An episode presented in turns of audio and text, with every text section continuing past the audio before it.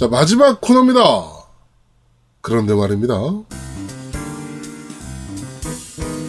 자, 이번 주 그런데 말입니다는 오딘 스피어, 레이프르 스라시, 스라시르, 야, 레이브 스라시르라고 해, 그냥. 레이브 스라시르. 네. 자, 어, 어떤 게임입니까?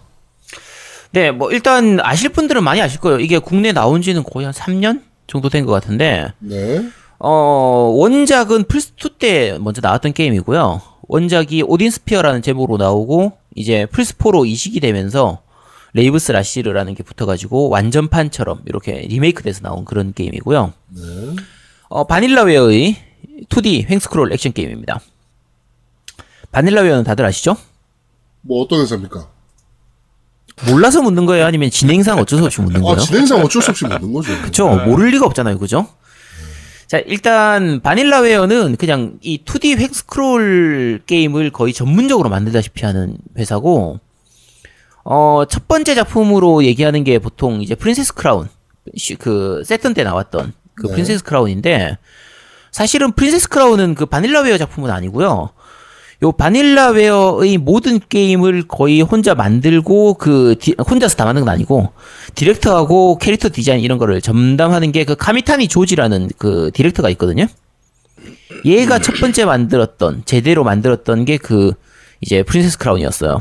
네.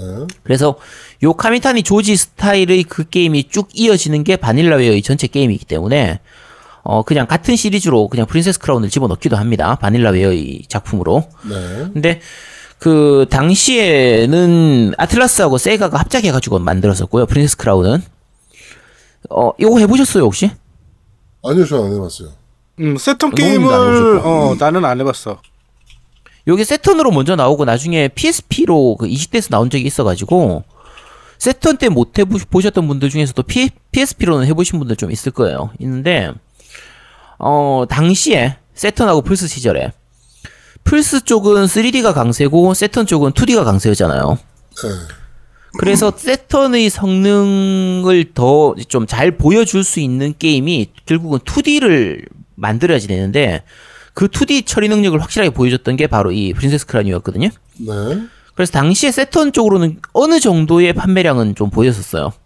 만족할 만큼은 아니고 나름대로 그 당시에는 좀 대작으로 꼽혔었던 게임이었거든요. 네네네. 그러니까 어 당시부터 그러니까 프린세스 크라운 얘기인데 그 당시부터 캐릭터가 좀 되게 크고 당시 기준으로는 좀 시원시원한 액션 그쪽 애니메이션도 되게 좀 좋은 편이고 적 캐릭터들 중에서도 좀 대형 보스 있잖아요. 엄청 크기가 큰 이런 대형 몬스터나 대형 보스 이런 것들이 좀 많이 나왔었기 때문에 전반적으로 2D로서 보여줄 수 있는 거는 당시로서 보여줄 수 있는 거는 최대의 모습까지 보여준 거의 그런 게임으로 좀 이제 손꼽히는 게임이고요.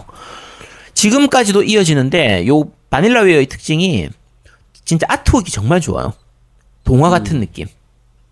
진짜 동화를 보는 듯한 느낌처럼 이렇게 진행되는 그 배경이나 뭐 이런 그림, 그러니까 주인공 캐릭터들의 모습도 마찬가지고 사물 하나하나까지 그런 것들을 굉장히 잘 보여주는 편이라 어, 잘 만든 게임임에도 불구하고 당시 시대가 아무래도 3D로 넘어가던 시점이잖아요. 2D에서 그렇죠. 3D로 한참 넘어가던 시점이라 어느 정도 2D 도트 그래픽 게임이 많이 안 나오던 시절이거든요. 그래서 2D 도트 그래픽이 살아남으려면 이 정도는 만들어야 된다. 라는 거를 거의 보여준 게임이었어요. 음, 그러니까 혹시 플스 때나 세턴 때 2D 게임들 중에서 좀 인상 깊거나 생각나는 게임 있어요?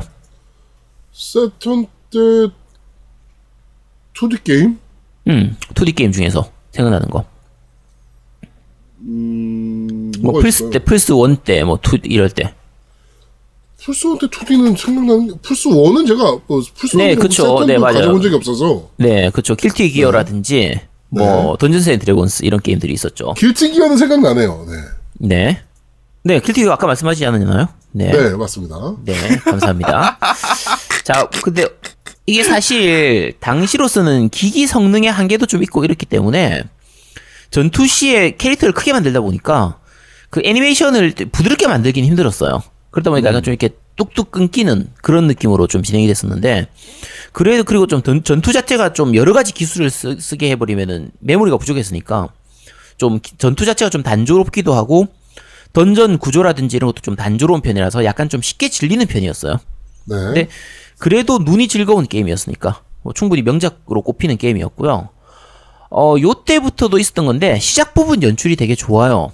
그러니까 마치 그 어린 소녀가 동화책을 읽는 듯한 느낌처럼 그때 아마 책을 할머니한테 갖다 주면 할머니가 읽어주는 그런 아마 느낌으로 그 연출이 진행이 될 텐데 네. 요거는 계속돼서 지금 오딘 스피어도 마찬가지 방식으로 시작이 돼요. 음. 꼬마 여자애가 앨리스 오딘, 오딘 스피- 스피어 같은 경우에는 앨리스라고 하는 꼬마 여자애가 동화책을 찾아서 다락방에 올라가서 동화책을 읽는 걸로 시작을 하거든요. 네네. 그러면서 동화책의 내용을 보여주는 것처럼 이렇게 진행이 되는데 어, 요런 연출이 되게 좀 맛깔스럽습니다. 그러니까 그 게임 시작할 때 이렇게 책 읽는 것처럼 시작되는 건 샤이닝 포스에서도 그런 식으로 시작했었거든요. 네네네. 그러니까 다른 게임도 이런 연출을 보이는 게 좀 있긴 한데 제 기억에 가장 많이 남아 있는 건 샤이닝 포스하고 이 요 오딘 스피어나 프린세스 크라운 요 시리즈들이거든요. 음. 게임 내에서도 그런 부분들을 잘 보여주고 있는 편이라서 어쨌든 이런 식으로 연출, 그러니까 이런 식의 연출이 게임 내에서도 아까 말씀드린 것처럼 동화적으로 동화를 보여주는 것 같은 연출이 게임 내에서도 그 인물들 간의 대사 이런 거 있잖아요. 음. 이런 게 회화체로 얘기를 하는 게 아니라 진짜 이 극화풍, 희곡풍 있잖아요. 연극이나 동화에서 나올 것 같은 그런 느낌. 음, 연, 그 연극체, 흔히 연극체라 그러는. 그쵸? 네. 그러니까 우리나라 말로 치면 하오체 한 거. 네. 뭐뭐 하오. 뭐뭐 합니다. 어, 뭐뭐 그런 하오. 식으로 좀, 뭐, 네. 네. 약간 좀 뭐라고 해야 되지 사극에서 나올 것 같은 그런 느낌이나 말 그대로 연극에서 나올 것 같은 그런 대사를 하는데 뭐 예를 들어 이런 거죠. 아제트가 우리한테 호구가 잡혔다고 하오. 뭐 이런 거. 씨발. 아니 어떻게 그런 일이 있을 수 있단 말이오. 뭐 이런 느낌으로 네. 진행하는 거죠. 이게 말이 되는 소린가? 뭐 이런 느낌처럼. 아제트는 개호구였어. 뭐. 아씨. 야, 그런 건 팩트로, 이제 팩트는 얘기하지 맙시다. 씨. 자, 어쨌든, 이런 식으로 그 성우들의 연기도 되게 좀 맛깔스럽고요. 전체적으로 음악이라든지 뭐 이런 대사 이런 거 하나까지 게임의 맛을 굉장히 좀 잘 살려주는 편이라 연극이나 뮤지컬을 보는 것 같은 느낌처럼 이런 걸 되게, 되게 잘 살려주고 있어요. 그래서 어쨌든 프린세스 크라운 같은 게 그런 식으로 나름 성공을 했었는데 어 세턴으로 나왔기 때문에 한계가 좀 있었던 편이고 네. 요 제작 방식이 제작이 좀 오래 걸리는 편이에요. 그래서 프린세스 크라운이 나온 지 거의 한 10년 가까이 지난 이후에서야 플스2로 오딘 스피어가 나올 수 있었거든요. 그게 2007년도에 나왔어요. 오딘 스피어가 원작이. 그리고 오딘 스피어 이전에 바닐라웨어에서 나왔던 게 그림 그리모어라고 게임이 있긴 했었는데 어 요건 두 분 당연히 안 해보셨을 테니까 그렇죠. 혹시 해본 게임이 나오면 그때 끼어들어 주세요. 네. 알았죠? 저는 저 제 자아하고 얘기할 테니까 그냥 네. 과연 껴들 일이 몇 번이나 있을란가 모르겠습니다. 네, 그러니까 혹시 끼어들 거 있으면 끼어들어 주시고 네. 그림 그리모 같은 경우에는 이 동화적인 연출이라든지 2D 그래픽이나 이런 거 음악 좋은 거 이런 것들은 다 그- 거의 그대로는데 어 얘들이 원래 장르가 액션 장르 이런 걸 잘 만드는데 그림 그리모는 전략 시뮬레이션 쪽 계열이었어요. 그러니까 아, 전략 시뮬레이션은 되게 애매한데 실시간 전략 시뮬레이션처럼 옛날 전설의 오거 배틀을 이렇게 2D 횡스크롤로 만든 그런 느낌처럼 진행이 돼요. 전설의 오고 배틀을 모를 테니까 얘들하고 대화가 안 되겠죠? 제 자하고 얘- 얘기하는 중이니까 대, 예, 대화가 됩니다. 아 그래 전설의 배틀을 아 그래 그거 이렇게 대화를 하고 있습니다. 어쨌든 조금 어려운 편이었어요. 요 그림 그리모 같은 경우에는 난이도가 조금 높은 편이었는데 요건 넘어가고 전설의 배틀은 아제트가 나한테 꼭 해보라고 되게 추천해줬던 게임이긴 한데 이거 예, SRPG.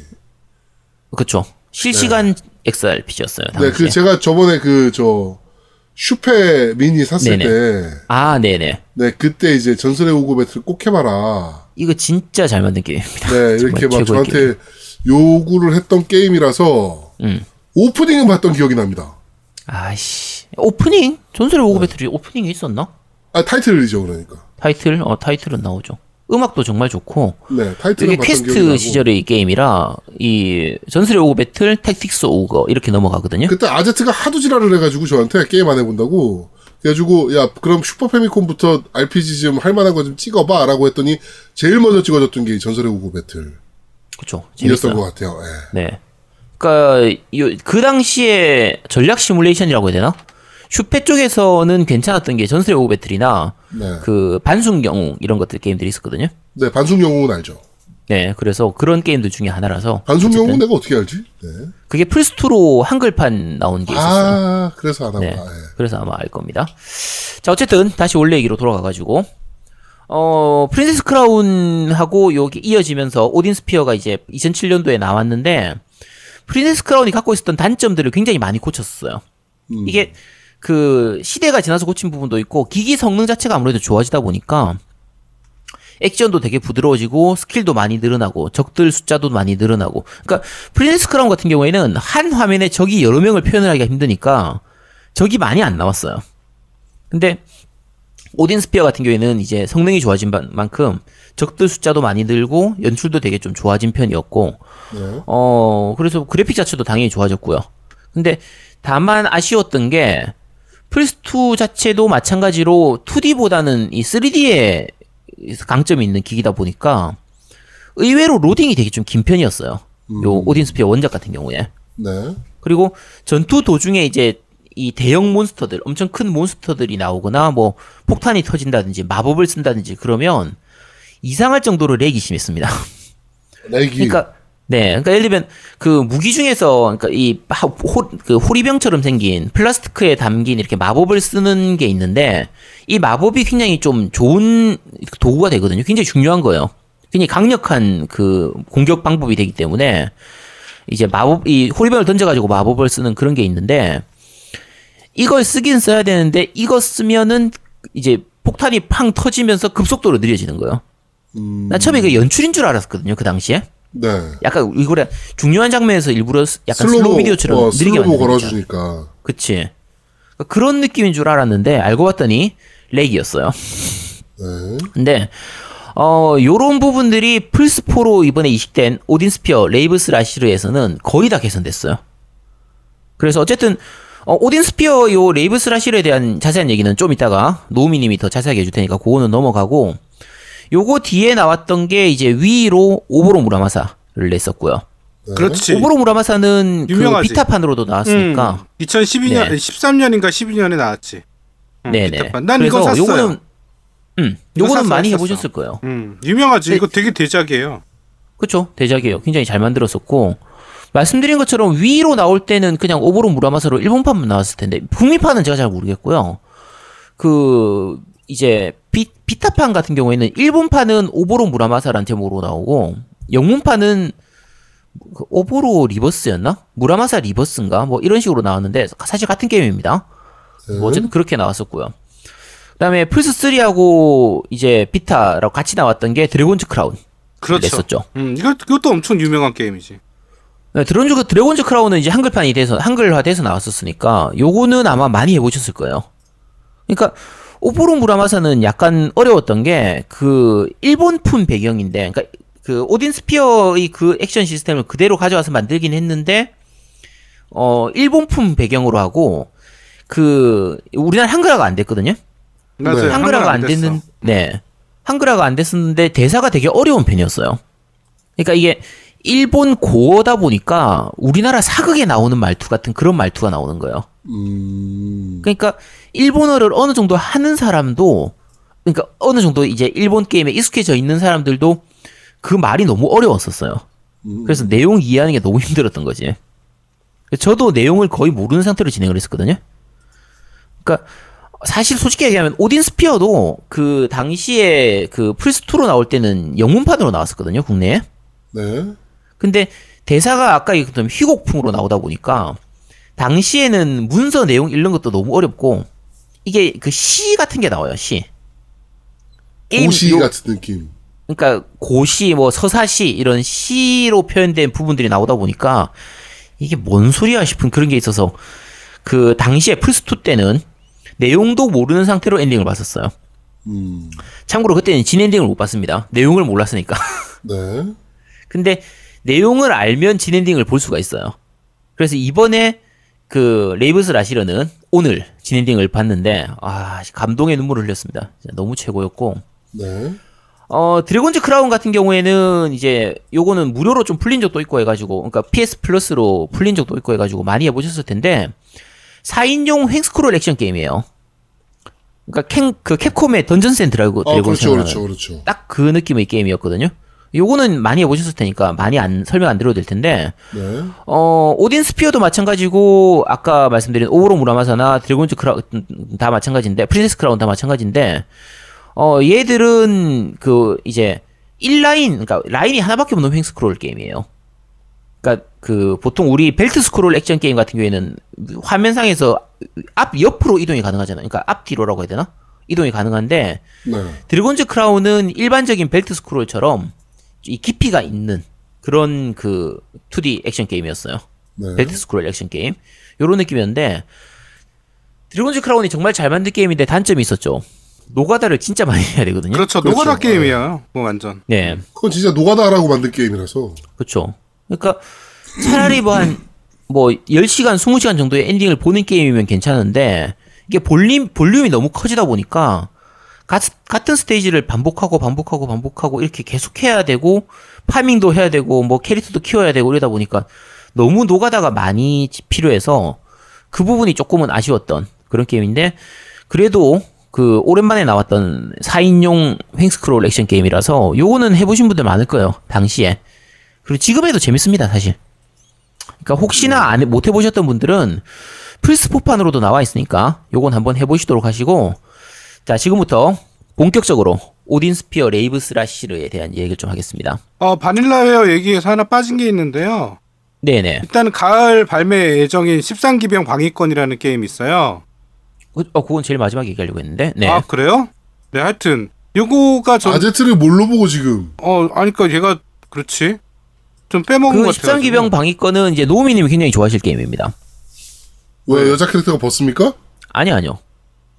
어, 일본식 어드벤처 게임이기 때문에 그림 하나? 글만 읽으면 되는 게임이에요. 그렇지. 아. 어, 아, 나 그러니까- 근데 이게 기대돼, 네. 나는 사실은. 진짜로. 네, 맞아요. 음, 굉장히 기대되는 게임이에요, 지금. 분위기가 장난이 아니라서 그 참고로 13기병 방위권 같은 경우에는 지금 그 프롤로그라고 해가지고 유료 체험판처럼 하- 아마 만 원 정도 했던 것 같은데 그 한 3시간 4시간 정도 분량되는 그 플레이를 할 수 있는 그 체험판 체험판 어쨌든 프롤로그가 지금 발매되어 있어요. 그래서 DL판으로 사면 만 원 정도면 살 수 있거든요. 네. 궁금하신 분들은 한번 해보시기 바랍니다. 네. 요거는 노우민 아마 팀덩치님이 그 요거 발매될 때쯤 돼가지고 노우미님한테 뭐 선물해 주시든지 하실 거예요. 노우미님이 읽는 거 좋아하시잖아요, 그죠? 그렇죠. 저 읽는 거 되게 좋아해요. 네. 음 그래서 네 많은 후원 부탁드리겠습니다. 어, 저는 일단은 총싸움 하는 거 싫어합니다. 네, 그러니까 총싸움 하는 게임들은 저한테 다 후원해 주시면 됩니다. 팀덩팀님. 네.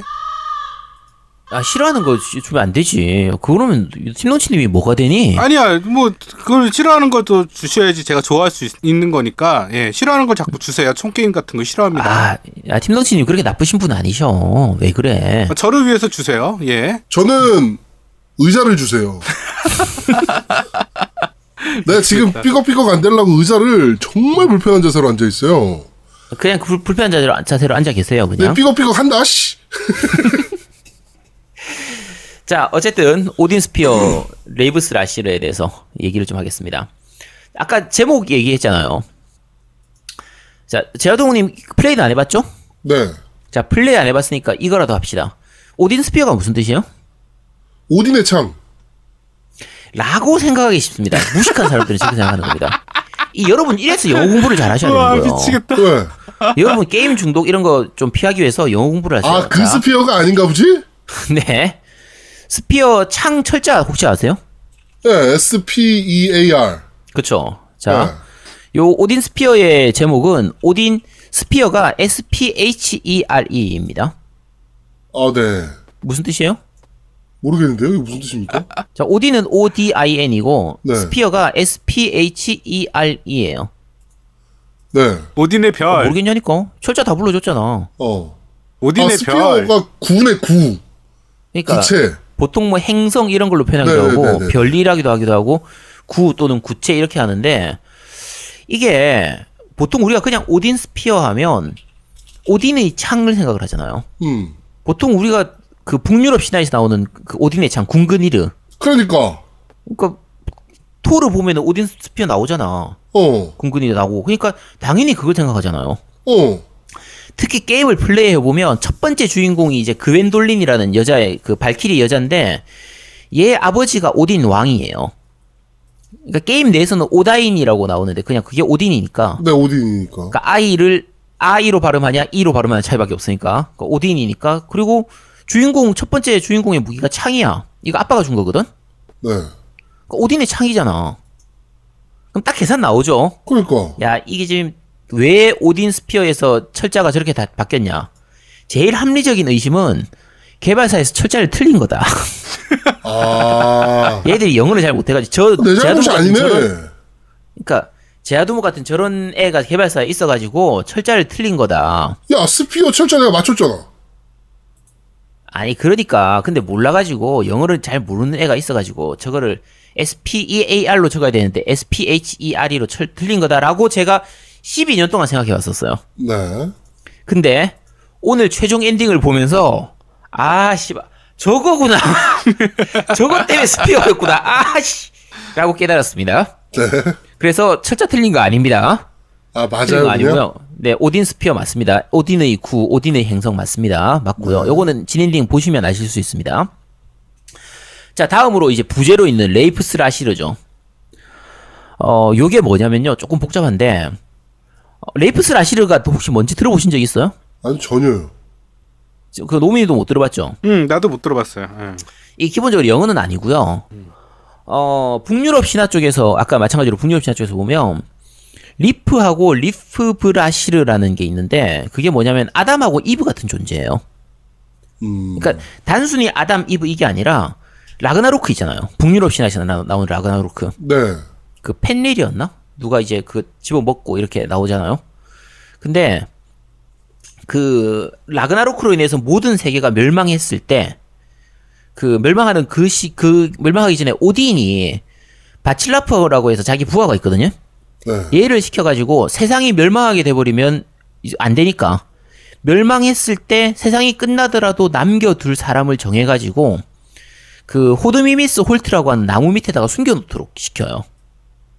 음. 그래서 그 숨겨놓은 두 명이 새로운 세상의 아담과 이브가 되거든요.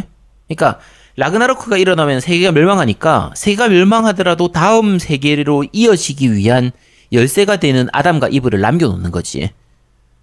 그게 리프하고 리프브라시르예요. 그러니까 레이프스 라시르가 되는 거거든요. 자, 그지 같네요, 스토리.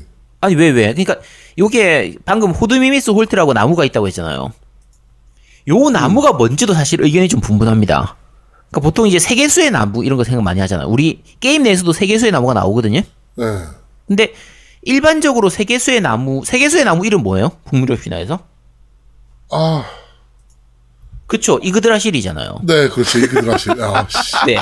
근데 그걸 어떻게 넌 다 기억합니까? 난 뜬금없이 생각 안 나는데. 아, 아, 그, 미치겠다. 그러니까 방금 이그드라실이라고 얘기하지 않았나요? 네. 네. 그러니까 이그드라실 뿌리에 사는 애가 뭐 노미님 아시죠? 이그드라실 뿌리에 사는 애 엉- 얽혀 있는 그거 줄기에 얽혀 있는 애. 그치, 걔, 그, 저기, 마법사. 그쵸 미미르잖아요. 어, 그, 그, 그렇지. 그러니까 미미르하고 호드미미스가 결국 거기서 미미스가 같은 걸로 미미르라고 보는 거지. 그래서 요 호드미미스 홀트가 실제로는 이제 세계수를 의미하는 거다. 그러니까 두 가지 의견이 있는데 기존의 그 세계수가 그 같은 거다라고 보기도 하고 원래 있었던 세계수가 라그나로크 때문에 불타서 없어지게 돼서 없어지고 나면 새로운 세계수의 나무가 필요하잖아요. 네. 그래서 새로 나오는 세계수가 바로 이 호드미미스 홀트다. 그리고 여기서 밑에 숨어 있다가 뿌리에 숨어 있다가 나온 게 아까 얘기한 아담과 이브에 해당되는 리프하고 리프브라시르. 그래서 라이프 그 레이프스 라시르 이렇게 된다는 거죠. 그쵸. 네. 근데 그러니까 쉽게 생각하면 그 에반게리온 있죠. 에반게리온 끝에 이제 신지하고 아스카가 남게 되잖아요. 그렇죠. 요 에반게리온 제일 마지막 편에서 이 극장판 제일 끝에서 그렇게 나오, 나오는 그것처럼 아 네. 신극장판 참판 말고 옛날 극장판 거기서 이제 이렇게 이렇게 하고 나서 신지하고 아스카가 남는 것처럼 그런 느낌이라고 생각하시면 돼요. 근데 요것도 진엔딩을 보고 나면 알 수 있습니다. 진엔딩 제일 마지막을 보면 아. 아 그래서 레이프스 라시르구나라는 걸 알 수 있게 되거든요. 이게 그래서- 정확히 얘기하면 현대 아이슬란드어로는 레이프르 라시르가 맞고요. 그걸 영어로 음. 하니까 리프르 라시르가 되는 거예요. 그렇죠. 네. 그렇게 되는 겁니다. 그 다음에 리, 리프르, 리프스 라시르는 원래 고대 노르드어. 음. 예, 그러, 그러니까 우리가 모르지. 정확히. 음, 음. 그렇죠. 그렇습니다. 그래서 정확한 발음이 조금 애매하긴 한데 어쨌든 요 게임은 제목이 그냥 스포입니다. 그러니까 제목이 도대체 무슨 의미인지를 모르겠잖아요. 네. 에, 진엔딩 보고 나면 아 이거였어. 진짜 진엔딩 보기 한 30분 전까지만 해도 그게 전혀 뭔지 몰랐다가 진엔딩 보면서 모든 걸 알게 됐습니다. 음. 어쨌든 그런 게임이고요. 어, 좀 더, 좀 더 자세한 게임에 대한 거, 대한 건, 이제 노미님이 자세하게 설명하겠습니다. 뭐씨 지가 다 설명해놓고선 자세한 걸 나보고 또 설명하라네. 너보다 안돼 얘가 지금 아제트가 이거 게임하기 바로 전에 설명하기 바로 전에 뭐라 그랬냐면 오딘 스피어 그 정리해놓은 거를 날려먹었다는 거야. 지워졌다고. 그래갖고 야 음. 그럼 빨리 찾아 그랬더니 아예 몰라 귀찮아 그냥 대충 하지 이랬는데 이게 대충 한 거예요. 머릿속에 다 있다는 얘기지. 이게 원래는, 지난주에, 원래, 오- 저희가 오딘스피를 지난주에 하려고 응 했었거든요. 맞아요. 지난주에 했으면 제가 그냥 대강하고 할 건데, 지난주에 하려고 하다가, 안 하면서 그 부분을 삭제를 했는데, 백업을 안 시켜놓고 삭제를 해버린 거야. 지난주 대본에서. 음. 그래서, 그 부분 다 없어지는 바람에, 그냥 어쨌든 그렇습니다. 네, 근데 이거는 대강 네. 상식적으로 아는 부분들이잖아. 아, 그게 대강 상식적으로 아는 부분들이에요? 네, 까마귀 네, 울었고요. 합니다. 네. 네. 일단은 오디스피어는 2007년도에 그 플스 2로 발매했는데 이게 웃긴 게 2007년도면 플스 3가 있던 시절이거든요? 네. 근데 플스 2로 발매했다는 게 나는 좀 의아했어. 그래서 제가 안 해본 게임이에요. 이, 아. 이 게임의 설명을 보면 황혼기의 승리 명, 명작이래. 음. 그러니까 황혼기라는 거는 플스 2가 이제 사그라드는 시절이죠. 네네. 그렇죠. 마지막. 그렇죠, 그죠, 마지막 바락. 거기서 숨은 명작이라고 그래서 난 이 게임을 몰랐어 아예. 음. 그래가지고 이제 오디스피어가 사실은 어 저번에 이제 플스 세일할 때 네. 그림체가 너무 이쁜 거야, 궁금한 거야. 아. 그 다음에 정말 웃긴 게 IGN에서 9.5를 받았어 평점을. 그쵸. 그래갖고 아 이거는 한번 해볼까 그러고 해, 해봤는데 미친 듯이 50시간은 달렸던 그런 게임입니다. 그래서 제가 이제 정, 네. 예, 소개를 예전부터 하자고 그랬는데 이제 소개를 하네요. 네. 요게 왜 플스 3가 나왔음에도 플스 2로 나올 수밖에 없었냐면, 이 바닐라웨어의 제작 방식 자체가 진짜 노가다가 많이 들어가는 제작 방식이에요. 그래서 게임을 많이 낼 수가 없습니다. 진짜 몇 년에 하나밖에 못 내요.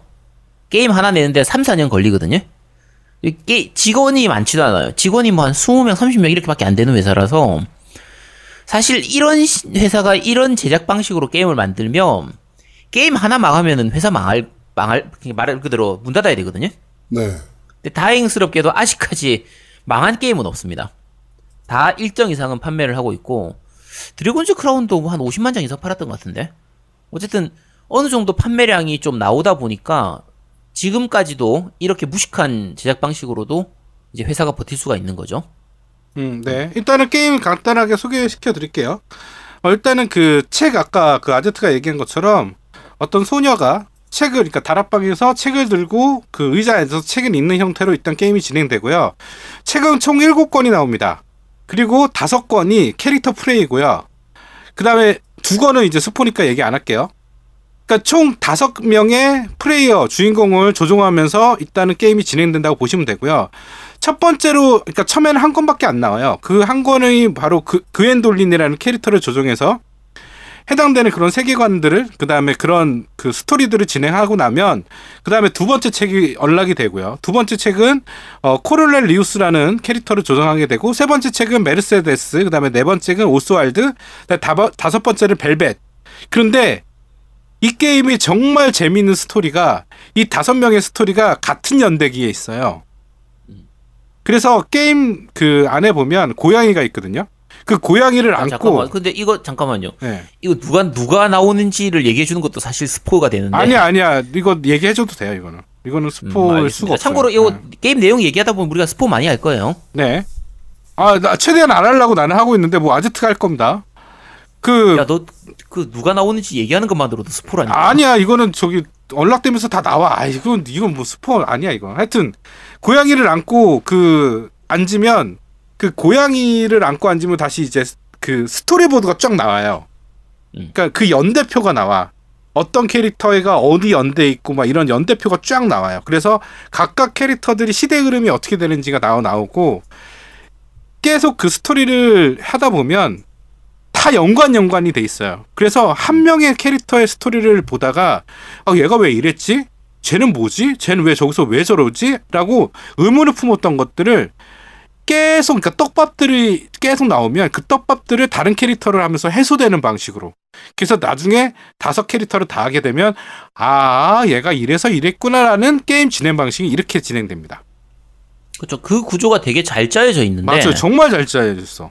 음. 이게 그 저 고양이 안 안아도 나중에 어느 정도 진행하고 나면 게임 내에서 스토리라고 그러니까 메뉴에서 게임 하다 중간에 메뉴에서 스토리를 열면 그걸 시대 순서대로 쭉 한 번에 볼 수도 있어요. 그렇죠. 볼 수 있는 음. 메뉴도 있고요.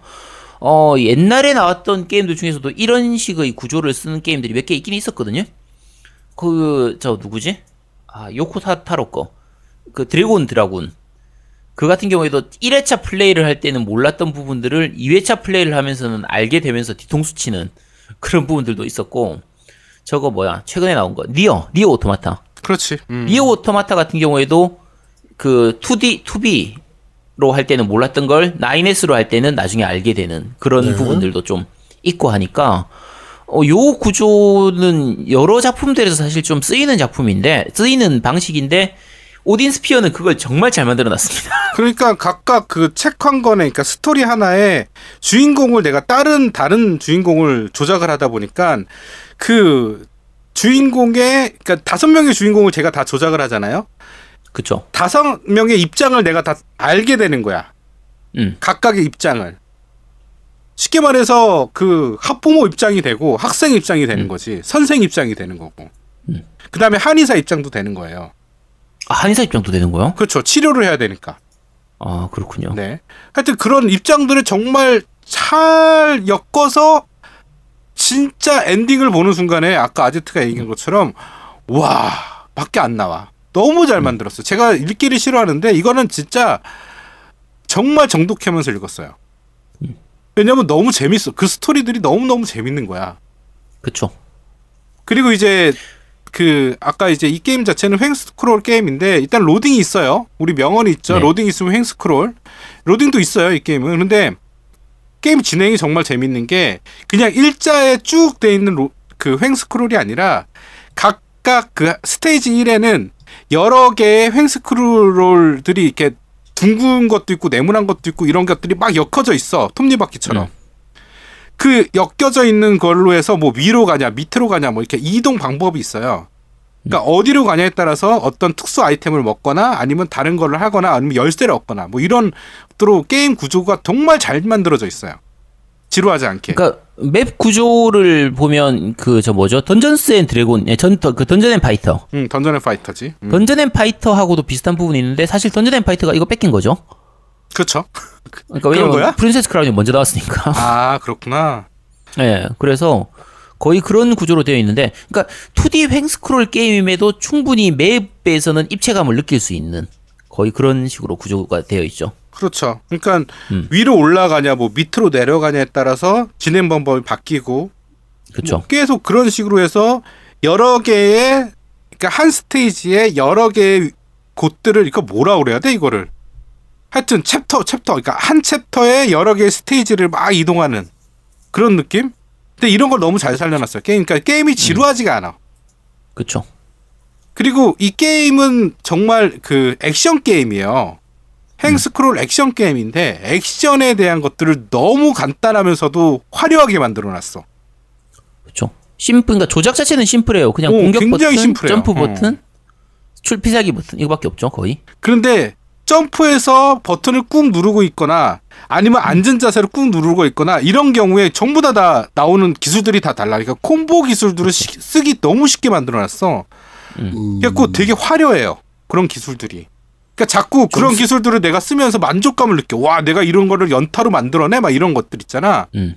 그런 것들을 너무 잘 만들어놨어. 그러니까 스킬의 종류도 굉장히 많고요. 내가 쓸 수 있는 스킬이 이제 그 저 뭐죠? 어 테일즈 시리즈처럼 마찬가지인데 필살기 버튼 하나가 있고 이제 조종기를 위로 하면서 누르느냐 필살기 버튼을 밑으로 하면서 누르느냐 가만히 두고 누르느냐 옆으로 하면서 누르냐 해서 네 개를 단축키에다가 집어넣어 놓을 수가 있거든요. 음, 그렇죠. 근데 실제 얻게 되는 스킬은 열 몇 개 정도의 스킬이 있는데 그 중에서 내가 원하는 거를 네 개 정도를 집어 넣어 가지고 조합해서 쓰도록 되어 있기 때문에 그 어떤 걸 조합하느냐, 어떤 기술을 쓰느냐 이런 거에 따라 가지고 그 말 그대로 게임을 진행하는 방식이 굉장히 많이 달라져서 그것만으로도 재밌는데 아까 캐릭터가 다섯 명이 있다고 했잖아요. 그렇죠. 음. 다섯 명의 그 게임 방식이 전혀 달라요. 이 액션 방식 자체가. 그렇죠. 음, 달라. 한 완전 명은 달라. 창이고 또 어떤 애는 칼도 있고 그다음에 석궁 쓰는 애도 있고. 음, 맞아요. 그, 그러니까 석궁 쓰는 애 같은 경우에는 중간에 슈팅 게임처럼 진행되는 부분도 있거든요. 음, 음, 그런 것도 있고 뭐 채찍 같이 이렇게 사슬 같은 거 쓰는 애도 있고 하니까 어, 진 액션에 있어서 액션 RPG로서의 재미는 거의 최고 수준이죠, 진짜. 그렇죠. 예. 음. 그러니까 그렇게 게임이 진행되고 게임 액션도 되게 재밌고 그러니까 아케이드성인데 굉장히 뭐랄까 할 것도 많고요. 그러니까 캐릭터 하나를 하나를 아까 다섯 권이라고 그랬는데 한 권 한 권을 다 떼어서 게임으로 만들어도 될 정도야 이거는 소시, 솔직히. 음. 그래서 그 게임 플레이 시간이 각각 캐릭터 그러니까 한 권 할 때마다 다섯 시간 이상은 플레이 해야 돼요 솔직히. 야, 다섯 시간으로 어떻게 끝나 그게? 아니, 그러니까 최소 네. 그래서 전체를 다 하면 50시간 정도 걸리거든요, 정말. 음. 그러면 굉장한 볼륨이거든요, 게임이. 그렇죠. 볼륨 엄청 큽니다. 예, 그런데 그 50시간이 전혀 지루하지가 않은 게임. 어, 그, 참고로, 처음 첫 번째 캐릭터, 두 번째 캐릭터 할 때는 맵 구조가 약, 약간은 단순한 편이에요. 근데 뒤로 갈수록 점점 복잡해집니다. 그래서 다섯 번째 캐릭터쯤 갈 때쯤에는 맵에서도 여기저기 왔다 갔다 해야 되는 부분도 있고, 뭐 열쇠를 얻어가지고 열어야 되는 부분도 있고, 이렇게 해서 점, 뒤로 갈수록 점점 복잡해지기 때문에 그런 구조 때문에 아까 노우민이 얘기한 것처럼 뒤로 가더라도 전혀 지루하지 않다고 하는 게 뒤로 갈수록 단순하다 똑같네 그런 느낌이 아니라 그러니까 실제로 그 스테이지는 똑같아요. 그러니까 배경이 되는 건 똑같고 적도 비슷하게 나오는데 그 맵 구조를 서로 다르게 만들어 놔가지고 음, 그렇죠. 아 음. 정- 정말 잘 만들어져 있습니다. 그런 짜임새가 정말 좋아요. 그러니까 그렇게 게임이 진행하면서 뭐가 또 있냐면 뭐 남은 틈 조그만 틈을 들어가야 돼. 근데 내가 지금 못 들어가. 왜 못 들어가지 이러고 있는데 딴 스테이지를 갔더니 내가 작아져 갑자기. 음. 그러니까 작아지면서 남 그 일반 그 적들은 크, 크겠죠. 원래 크기니까 내가 작아지면서 뭐 대형 몬스터랑 싸우는 느낌이 나면서 그 조그만 데를 지나갈 수 있는 뭐 그런 것들도 있고요. 그러니까 게임이 참고로 참고로 그 방식은 파이널 판타지 3에서 미니멈 마을 그 처음 배울 때 마법 처음 배울 때 음. 그, 그 비슷한 그게 나와요. 근데 주인공이 작아져가지고 통과하는 그런 부분들도 있긴 한데, 뭐 어쨌든 그런 gimmick들이, 재밌는 gimmick들이 많죠. 그렇죠. 여기 이 레이브스라시르에서도. 예, 그러니까 게임이 전혀 지루하지가 않더라고. 나는 이걸 하고 나서 그 다음부터 게임들 이런 게임들 액션 게임들의 불감증이 왔어요. 그래서 음, 제가? 예, 제가 초반에 얘기한 불감증이 바로 이것 때문에 이 게임이 그런데 정말 웃긴 게 그래픽이 굉장히 막 화려하거나 실사 보는 느낌이거나 이게 아니야. 그런데 파스텔 톤으로 아름답게 꾸며져 있는 그런 동화 같은 그림체인데 그게 너무 매력적이야. 아, 그쵸. 그렇다고 이게 뭐 그 굉장히 막 볼륨감 있고 막 정말 막 어 막 여성 캐릭터가 막 굉장히 좀 뭐 이렇게 느껴지거나 이런 게 아니라 그냥 내가 동화책을 하나 보는데 내가 동심의 세계에 빠져들어가서 그런 것도 아니야. 그러니까 수- 순수한 마음이 아니라 굉장히 스토리는 어두워요. 어, 스토리가 사실 약간, 약간은 암울합니다. 음, 그런데, 어두운 스토리인데 음. 게임 자체 느낌은 굉장히 뭐랄까 좀 화사한 느낌이 강하다 보니까 그쵸. 그러니까 뭔가 되게 말로 표현을 못 하겠는데 내 정서랑은 안 그러니까 사실을 맞아. 보는 거의 그런 느낌이죠. 어, 내가 나는 사실은 내 정서랑은 안 맞는데 재밌어. 음. 그러니까 오랜만에 이런 느낌이 있는 게임인 것 같아요.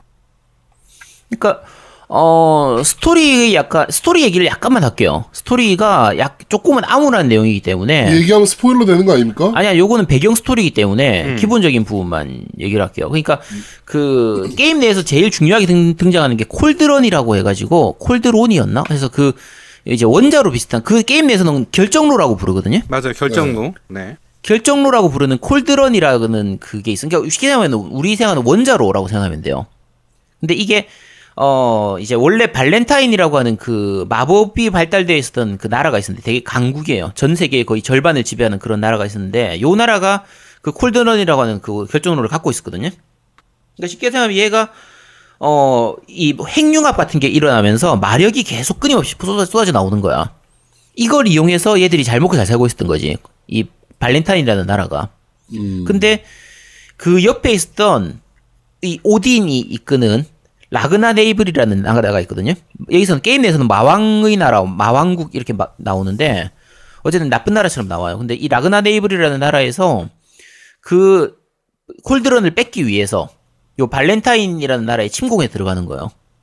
침공에 들어가긴 했는데 실제로 자기들이 더 힘이 약한 나라다 보니까 자기들이 지려고 하던 시점에 갑자기 그 이제 Cauldron이 핵발 핵폭발을 일으키면서 얘가 터져버리면서 발렌타인이라는 나라가 하루아침에 멸망해버려요.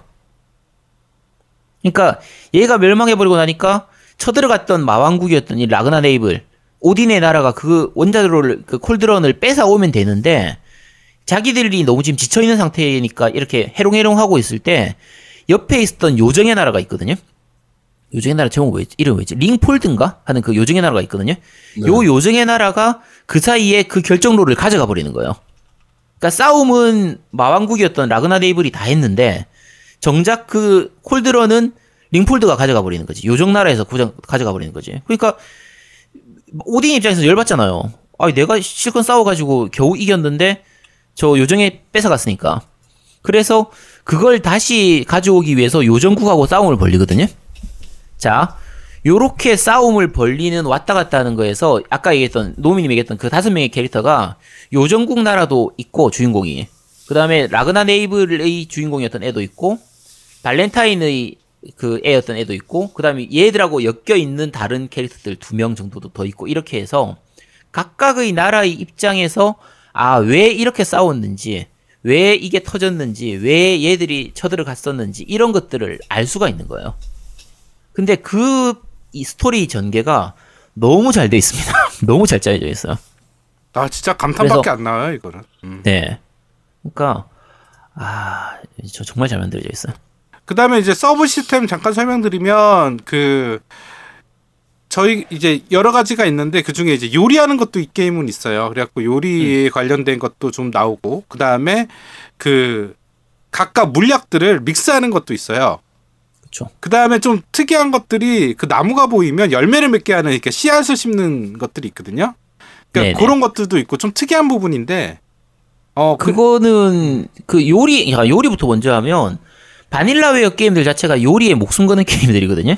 음, 음. 정말 그러니까 많이 나와 요리. 그 게임 내에서 오보로 무라마사나 그 Dragon's Crown 해보신 분들도 다 아시, 다들 아실 텐데 요리에 대한 표현이 예술적으로 돼 있습니다. 진짜 야 이 얘들은 게임 만드는데 보통 일반적으로 요리하면 그냥 체력 회복하는 정도로 쓰이잖아요.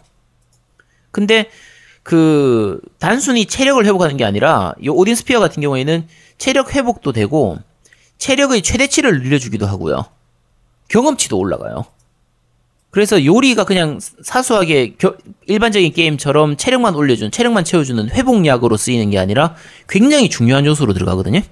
에? 그리고 아까 노우미님 얘기하신 것처럼 그 나무에다 씨앗을 몇 개, 그러니까 나무에 씨앗을, 그러니까 씨앗을 뿌린 다음에 여기다가 마력을 주입하면 그러면은 이제 나무가 자라게 되고 거기서 열매가 맺은 거를 다시 요리 재료로 쓰거나 바로 먹거나 이렇게 할 수가 있는데 어 그 마력을 주입하는 게 이제 거기서 포존이라고 나와요 게임 음, 내에서. 포존. 음. 예, 근데 포존이 내 스킬을 키우거나, 그러니까 어떤 의미에서는 돈이라든지 경험치처럼 쓰이는 그, 그 게임 마소라고 해야 되나? 그 저거하고 비슷해요. 궤적 시리즈에 나오는 세피스 같은 그런 음, 느낌처럼. 음, 음, 맞아 맞아. 그러니까 맞아. 마력을 담은 어떤 원소 같은 그런 건데, 요게 그 게임 내에서는 굉장히 중, 스토리상으로도 굉장히 중요한 그 설정이 붙어 있거든요. 근데 요런 부분들이 굉장히 잘 돼 있어요. 요 Odin Sphere 같은 경우에는 지금 제가 말씀드린 요런 사소한 요소들에 대해서도 설정 하나하나가 잘 잡혀 있어가지고 세계관이 너무 멋집니다. 근데 이거 Odin Sphere 얘기하기 전에 네네. 둘 다 오늘 별로 할 얘기 없을 거라 그러지 않았습니까? 아니요. 없어. 야, 명작이라서 할 얘기 많지. 아, 그러니까 나는 사실은 너무 명작이니까 음. 뭘 설명해줘야 될지 모르겠는 거야. 정리는 했는데 정리가 너무 간단하게 돼 있으니까 그냥 결론은 그거야. 너무 재밌어요. 이 게임 사세요라밖에 할 말이 없는 거야. 아 진짜 왜 재밌는지를 얘기를 해줘야지. 아 근데 그냥 어. 너무 재밌으니까 스토리도 잘 만들었고 뭐 게임 뭐 일러스트레이터도 그렇고 너무 괜찮은 게임이니까 진짜 정- 정말 괜찮은 게임입니다. 그러니까 그 이 게임이 그러니까 세부 저는 그런 거 좋아하거든요. 디테일이 살아 있는 게임 있잖아요. 예전에 말씀드린 것처럼 Last of Us 같은 그런 거나 이렇게 디테일이 잘 장인 정신이 묻어나는 그런 게임들이 좋은데 Odin Sphere는 진짜 장인 정신이 많이 묻어나는 게임이거든요. 그러니까 네. 그 아까 요리 얘기했잖아요. 요리에서 우리가 요리를 해 먹을 수도 있고 그 게임 내에서 푸카라고 해가지고 그어그 요리집 요리집 네, 그러니까 식당 같은 곳이 있어요. 음. 그렇지, 그러니까 그렇지. 이제 그 그곳에 가면 요리를 내가 사 먹을 수도 있거든요. 근데 사 먹을 요리를 사 먹을 때는 그러니까 일반적으로 내가 요리를 해 먹는 요리사가 요리를 해주는 걸 할 때는 내가 요리 재료를 가져가면 해줘요. 네. 근데 그 푸카들이 하는 그 식당에 가면 내가 요리 재료가 없어도 돈을 주고 사 먹을 수가 있는데 게임 내에서 그냥 적을 물리- 물리쳤을 때 나오는 일반 그 골드로는 못 사고요. 게임 내에서 특수한 화폐가 있어요. 발렌타인 화폐라고 해가지고 세 가지 뭐 예를 들면 금은동 이런 것처럼 이렇게 화폐가 있거든요. 그 화폐로만 음식을 살 수가 있는 거야. 맞아. 음. 근데 그냥 게임할 때는 그냥 그런가 보다 이렇게 생각을 했는데 스토리상에서 왜 그 푸카들이 그 화폐로만 돈을 받는지가 다 나와요. 스토리에 나와요 스토리에. 네, 스토리에. 근데 그 스토리들이 진짜 들어보면 진짜 약간, 아, 약간 가슴 아픈 부분도 있고, 근데 그게 스토리에 너무 잘 녹아 있는 거야. 그러니까, 그리고 어, 예를 들면은 게임상에서 그 주인공들이, 주인공 다섯 명 있잖아요? 주인공 다섯 명들이 쓰는 무기가 다 특이한 무기예요. 그러니까 이 보석 같은 게 이렇게 박혀 있는 그런 무기인데, 쉽게 생각하면 전설의 무기 같은 그런 거거든요? 네. 근데 그 각각의 무기에 얽혀 있는 배경 스토리들이 또 있어요. 그렇지. 음, 있지. 왜 이 무기를 얘가 갖고 있었는지 그리고 이 무기가 옛날에 어떤 어떤 게 있었는지 이런 거에 대한 그 배경 설정들이 있는데 그게 또 스토리에 다 녹아 들어 있는데 그게 너무 잘 섞여 있는 거예요. 그러니까 억지로 끼워 맞춘 느낌 이런 게 아니라 스토리 전체하고 진짜 잘 짜여져 있는 느낌이라서 아, 저 정말 완벽한 작품입니다. 어 그리고 이제 파, 엄청 극찬을 하네. 네, farming 요소도 있는 게 그 아까 스킬 스킬 같은 경우는 각각 스테이지 그러니까 스테이지별로 어디에 숨은 게 있- 있는 경우도 있고 그러다 보니까 구석구석 다 찾게 돼요. 그래갖고 스킬을 그런 식으로 획득할 수 있어요. 근데 이제 스킬을 획득하면 그 다음에 업그레이드를 해야 되거든요. 스킬 기능들을 더 강화시키는 업그레이드를 해야 되는데 또 이것도 문제지만 또 ability라는 게 있어요. 또 음. 그러니까 그 ability까지 다 올라가려면 어, 굉 50시간이 뭐야? 이거 뭐 진짜 오래 걸리는 게임이에요. 그러니까 그런 것까지 다 올라가려면. 그렇죠. 예, 그러니까 게임이 그냥 액션 단순한 액션 게임인데 거기 RPG까지 요소도 있고 스토리도 있, 어서뭐 이거는 뭐 플스에서 다음 주에 세일 들어가겠네. 음, 우리 방송 들을 거니까. 예. 그렇죠. 이거 그 참고로 요거에 그 게임 그냥 플레이만 하면 되시는 분들은 그냥 DL로 나중에 할인할 때 사시고요.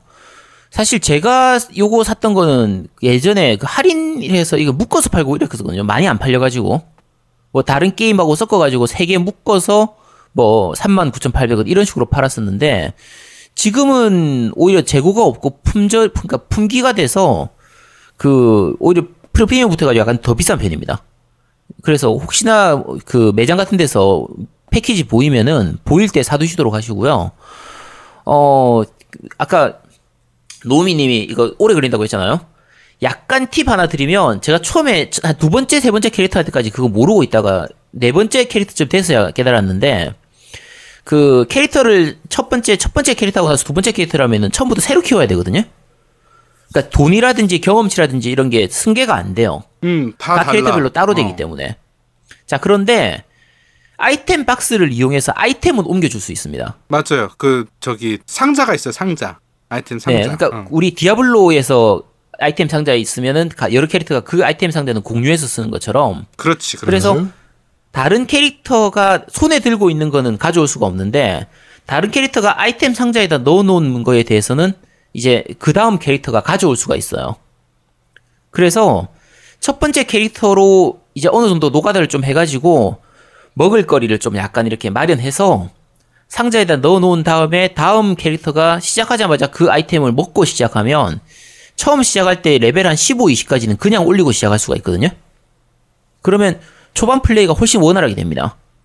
뭐 장비 같은 것들도 뭐 악세사리 같은 거 있잖아요. 반지라든지 이렇게 능력치 올려주는 그런 것들을 좀 전해주면 첫 번째 캐릭터가 그 두 번째 캐릭터한테 전해주면 그러면은 그거 받아가지고 좀 쓸 수가 있기 때문에 어 두 번째 캐릭터 이후의 캐릭터는 쉽게 진행을 할 수 있는데 네.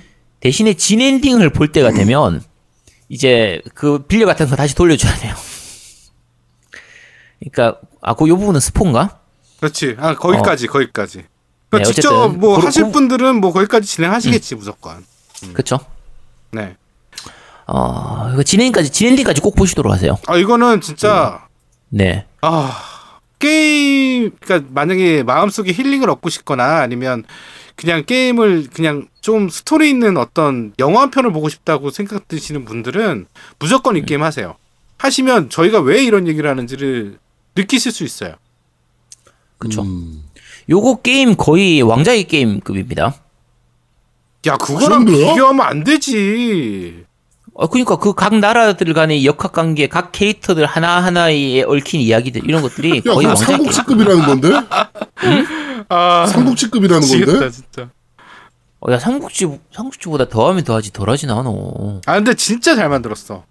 그쵸. 어, 이 게임의 진짜 스토리를 이해하는 순간에 아까 그 아제트가 나는 왜 처음에 sphere를 창 얘기를 자꾸 하나 그랬어. 왜냐면 나는 음. 진엔딩을 봤거든. 근데 마지막에 아 이게 창이 이래서 이랬구나. 나는 몰랐거든. 음. 나 그냥 엔딩 보면서 아 막 이러면서 와 이랬는데 쟤는 이제 sphere라는 단어를 계속 마음속에 있었던 것 같아. 어? 그치.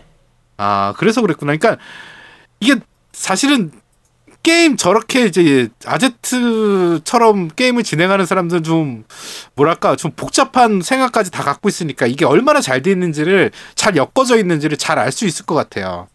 근데 사실은 저 같은 경우는 단순하게 그냥 계속 스토리를 진행하는데 뭐냐면 그냥 주인공 각각 주인공의 심리 상태를 내가 알 수 있는 것 같아. 그 다음에 걔가 처한 상태고 그 다음에 왜 저렇게 했을 수밖에 없었을까를 이해할 수 있는. 그러니까 그런 배경을 좀 이해하는 스타일인데, 그러니까 뭐 어떻게 즐기느냐에 따라서 좀 약간 또 보는 시각이 달라질 것 같아요 이 게임은. 그쵸. 그러니까 사실 제가 플스 2 때 이 게임을 하고 엔딩까지 봤는데도 그냥, 어, 재밌네. 그냥 재밌는 액션 RPG다. 그냥 거의 그 정도로만 느꼈었거든요. 네. 왜냐면 그때는 스토리를 다 몰랐어요. 예, 영어로 돼 있으니까 어려워가지고 다 몰랐었는데 이번에 하면서 알게 된 게 이제 이번에 진엔딩을 볼 수 있었던 이유가 뭐냐면 그 스토리 진행되고 나서 제일 마지막에 다섯 명째 엔딩까지를 보고 나면 게임 내에서 나, 등장하는 그 예언서 같은 그 서사시가 나와요. 근데 그 네. 서사시에 대한 해석을 해주거든요. 그 해석에 따라 가지고 그거에 맞춰서 그 뒤에 있는 부분을 더 조금만 더 진행을 하면 진엔딩이 나오게 돼요. 음. 근데 그거 다 본 순간에 전체 내용이 아 이게 이거였구나. 그러니까 그 플스2 때는 몰랐던 거지.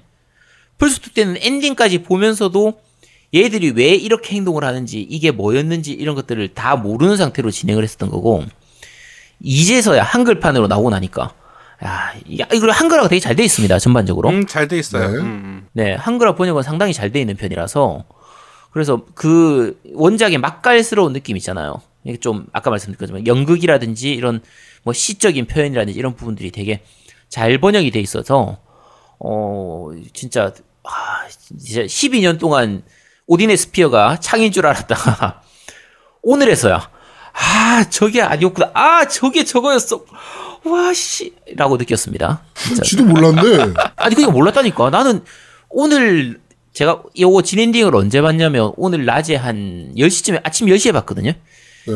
이걸 제가 저희가 오딘 스피어를 원래 지난주에 하려고 했었다, 했었잖아요. 지난주에 했으면 제가 오늘처럼 극착 안 했을 거예요. 근데 진엔딩까지 보고 나니까 와, 씨, 이렇게 명작이었어. 와, 씨. 음, 진짜 명작이에요. 최고입니다, 진짜. 네. 그렇습니다. 아우, 얘네 할 말 없다 그러는데 한 시간을 떠들어제꼈네요. 어, 네.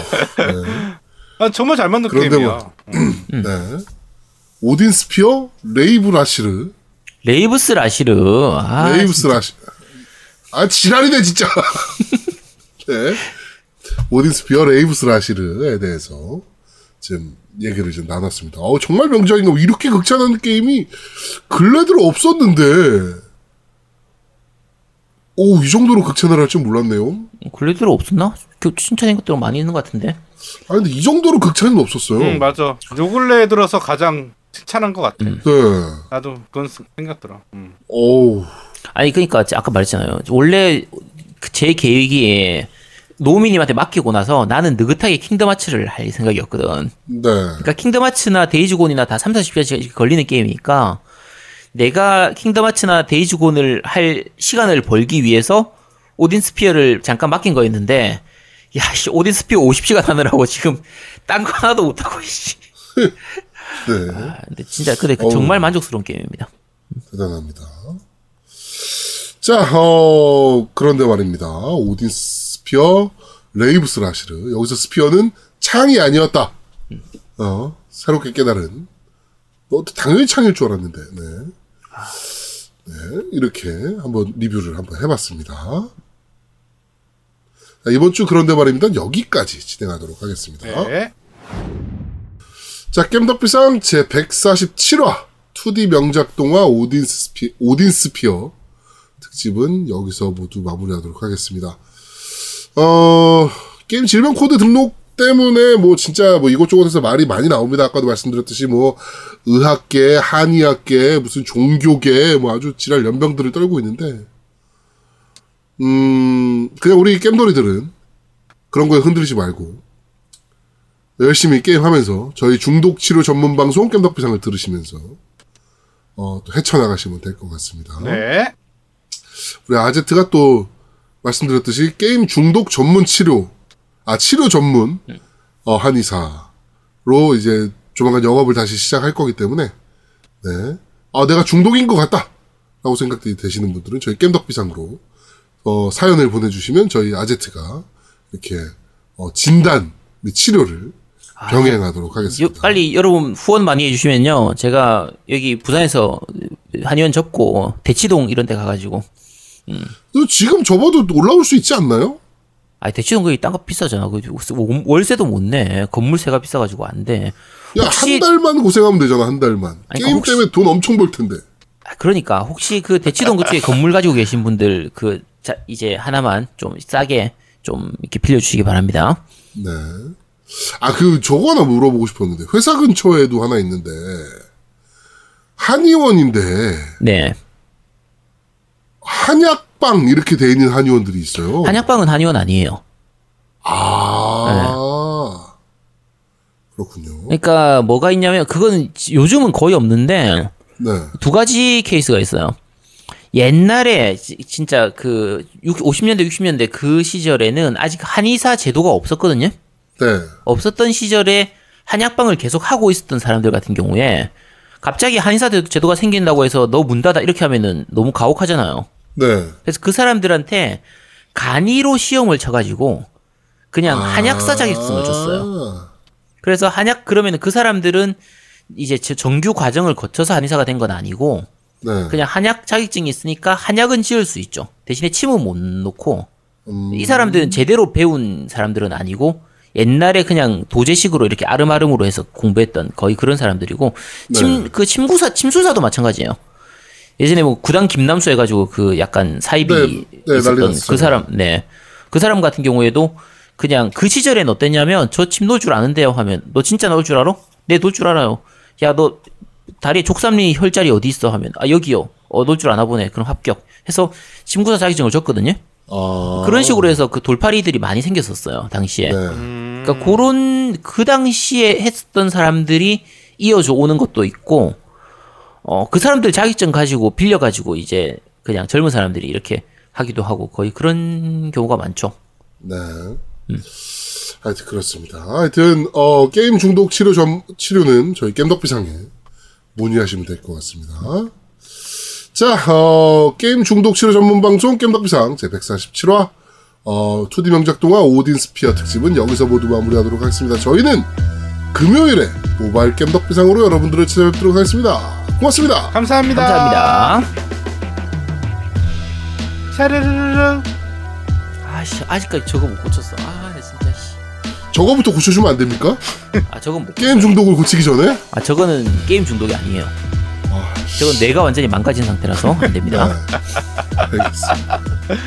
아.